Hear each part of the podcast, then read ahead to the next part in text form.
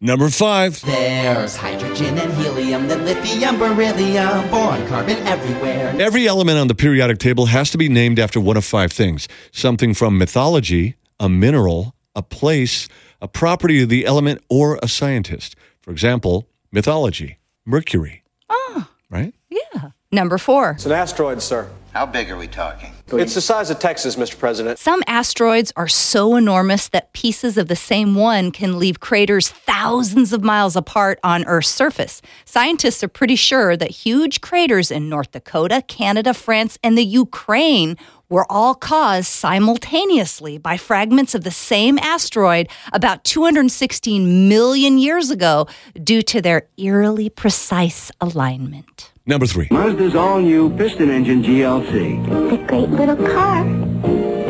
Mazda, you know the brand. Sure. is named after the god of a religion called Zoroastrianism, Ahura Mazda. The name translates to wisdom in Persian, and there's a very famous singer whose family practiced Zoroastrianism. Number two. A magical language that only I could understand. It's interesting how some languages have a certain word for something super specific that other languages don't have a word for. For example, the Finnish word kalsarikanit. It means getting drunk at home alone in your underwear. Weird, such a long word. Here we just call it pathetic. number one, two years after Rick Astley went number one with this gem.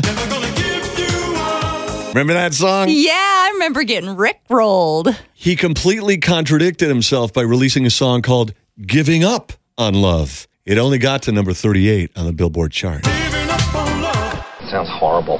Of course, it's horrible.